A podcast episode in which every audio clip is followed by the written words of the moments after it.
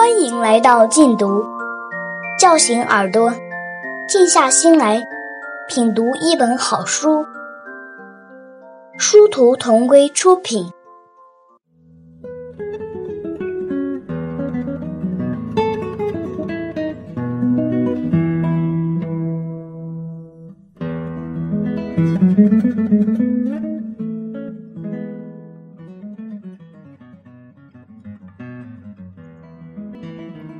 蓝色的海豚岛，美国斯奥台尔著，富定邦译，一部情节跌宕的女孩版《鲁滨逊漂流记》。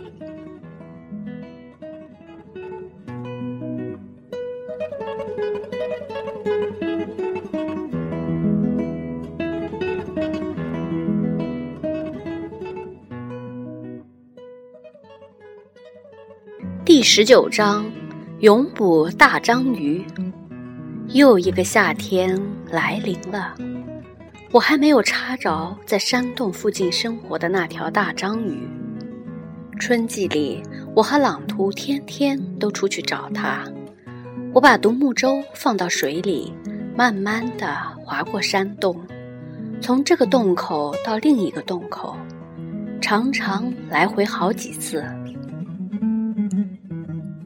黑乎乎的水里，只要有光线照射的地方，我曾看到过很多章鱼，就是没有那条大的。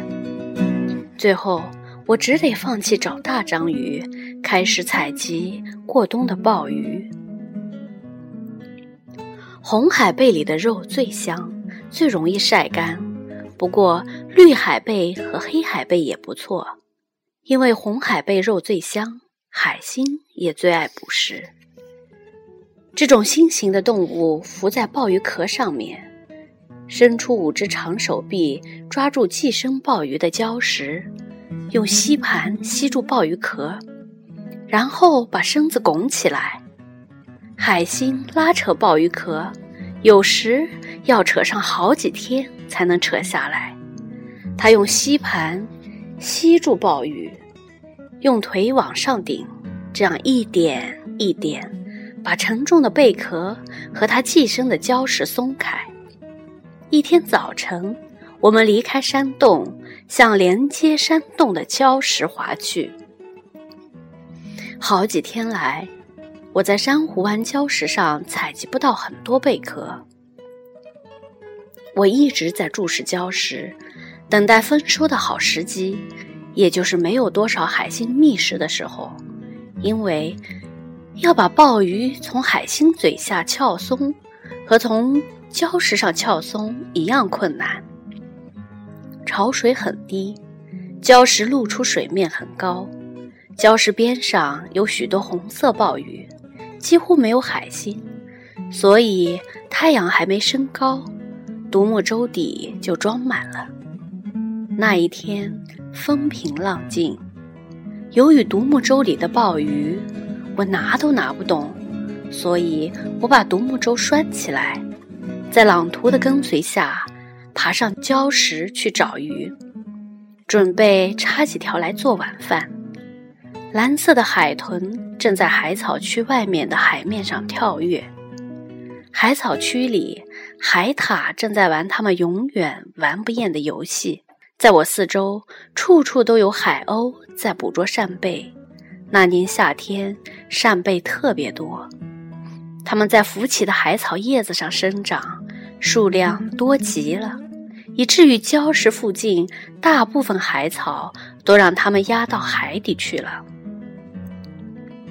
尽管如此，海鸥还是能够捕捉到一些扇贝，它们用嘴衔着扇贝。飞到离礁石很高的上空，把扇贝扔下来，然后向礁石飞扑下来，从摔破的贝壳中叼去扇贝肉。扇贝像雨一样从天而降，落在礁石上，看起来很有趣。可是海鸥在干什么，却不是朗图所能懂得的。我东躲西闪，终于到了大鱼生活的礁石尽头。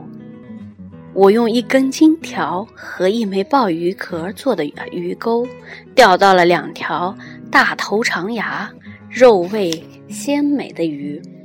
我给了朗图一条。在回独木舟的路上，我还采集了一些紫色海胆，准备做蘸料用。在我前面小跑的朗图忽然丢下鱼，站在那里往礁石边上看下去。瞧，清澈的海水里游着一条章鱼，这正是我要找的那条，正是那个庞然大物。这个地方难得看到章鱼，因为它们喜欢水深的地方，礁石这边的水却很浅。也许这条平常生活在山洞里。只有在找不到食物的时候才到这里来。朗图没有出声，我赶紧装上标枪头，把捆在我腰上的长绳拴在标枪头上，然后我爬回礁石边上。这个庞然大物并没有动，它刚好浮在水面下，我可以清楚地看到它的眼睛，这对眼睛有小石头那样大小。从脑袋上鼓出来，黑色的眼眶，金色的眼球，眼球正中有一个黑点儿。我仿佛是在一个闪电劈开天空的雨夜，看到了一对妖魔鬼怪的眼睛。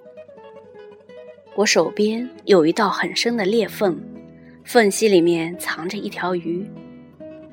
大章鱼离礁石只有半支标枪远近，正在我注视它的时候。它一只触手像蛇一样伸了过来，摸进了缝隙。触手经过鱼的身旁，贴着礁石伸过去，然后往回卷。就在触手从后面轻轻伸过来，刚想把鱼包抄起来的时候，我半跪着投出了标枪。我瞄准的是大章鱼的头，虽说它的头比我的两条鱼还大。是很容易击中的目标，不料我还是没有击中。标枪投到水里偏斜了，章鱼四周立即冒出一团乌黑的浊水。我唯一能看到的是他一只触手还抓着他猎获的东西。我跳起来拉动标枪，心想说不定还有机会再投一次。当我这样做的时候，标枪杆又浮到水面上来了。我看到带倒钩的标枪尖已经松掉了。与此同时，绳子已经拉紧，我身上的绳结解开了。我知道我击中了章鱼。我赶快投下手里的绳卷，因为绳子迅速滑出，容易勒伤手皮或者纠缠在一起。章鱼不像其他海洋生物，不用鳍或鳍脚游泳，它用身子前面的小孔吸进水，再从身子后面的两个裂缝里吐出水来。游得很慢的时候，你看得见这两股水淌出来，不过也只有这个时候你才能看得见。快速游动的时候，除了水纹，你什么也看不见。丢在礁石上的绳卷跳动着。一边往外滚，一边发出嗖嗖的声音。眼看绳子就到头了，我腰上的绳子绷得紧紧的。为了减少冲击，我跳过裂缝，向章鱼拉动的方向跑去。我用双手抓住绳子，绳子还拴在我的腰部。我用脚牢牢撑住滑溜溜的礁石，向后倾斜。绳子承受着章鱼的分量，拉得紧紧的。已经开始伸长，我怕绳子会拉断，便向前走去。章鱼往前拉一下，我朝前走一步。章鱼沿着礁石朝山洞游去，到山洞还有相当长一段距离。如果让它游到那里，我就捉不住它了。独木舟就拴在我前面，只要登上独木舟，我就可以让它拉着我。直到他没有力气为止。可是我没有办法一边解开独木舟，一边手里拉着绳子。朗图一直在礁石上来回跑着狂吠，并往我身上跳。这使我干起来更加困难。我一步步往前走，直至章鱼到了靠近山洞的深水里，离山洞只有不多的几步时，我才不得不停下来，准备如果金条绳断掉捉不住它，也只好顺其自然了。因此，我撑住自己，站在那里不动。绳子在拉紧，水滴四溅，我听得见绳子拉紧的声音。我确信绳子就要断了，尽管我的手已经开始流血，可我感觉不到绳子在割我的手。绳子忽然松了劲，我相信章鱼已经挣脱，但我马上又看见绳子在水里绕了一个大圈儿。它从山洞和礁石边上游开，朝离我有两倍绳子长的另一块礁石游去。它到了那里也很安全，因为礁石中间有很多藏身之处。当它向礁石那里移动的时候，我拉回来一半绳子，但很快我又不得不放出去，绳子又开始绷得很紧。这里的海水只有齐腰深。我趟水向下面一块礁石走去，离礁石不远的地方有一条沙带，底上有很多洞。我小心翼翼地在沙带底上迈着步子，慢慢地走去。朗图在我旁边游水，我在章鱼躲到礁石中间以前到了沙带，绳子又绷紧了。他回过头来，又一次朝山洞游去。他这样反复了两次。每次我都收进一些绳子。当他第三次来到浅水区时，我往后退，迈过沙滩，这样他就看不见我。我用足力气拉扯绳子，大章鱼划上了沙子，它张开长长的触手趴在那里，半个身子还在水里。我以为它已经死了，不过我看见它的眼睛还在转动。我还没来得及发出警告，朗图已经冲过去咬住了它。但章鱼太重，提又提不起，摇也摇不动。朗图正在寻找另一个下口咬的地方，章鱼的三只长臂却卷起来缠住了它的脖子。章鱼只有在水里才是危险的，在水里它可以用触手把你死死缠住，这些触手下面有几排吸管。能把你拖到水下，把你淹死。不过，就是在陆地上，章鱼也可以伤着你，因为它很强壮，不可能很快就死。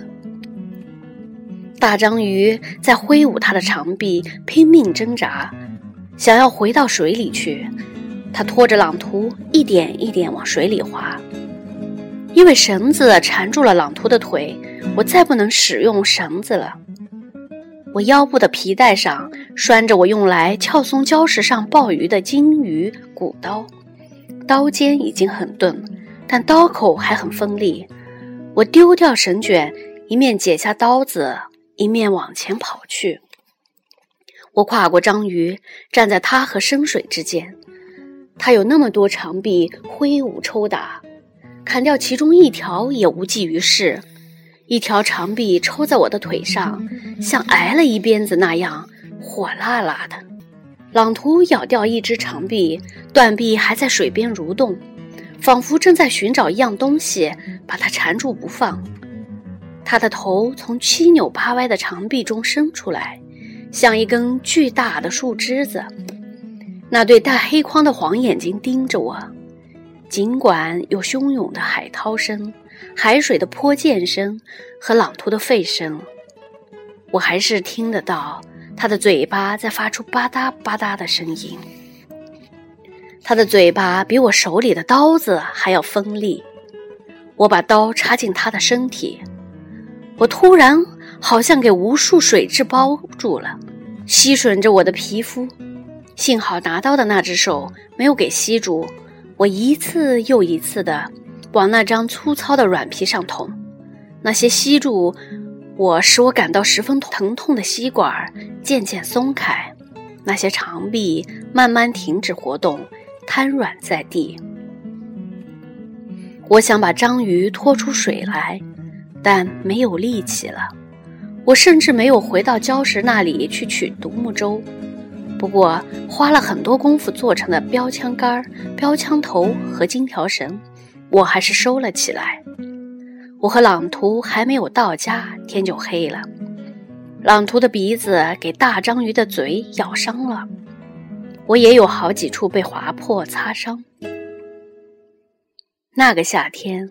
我还看见过另外两条大章鱼在礁石旁边游动，不过我并没有打算用标枪去插它们。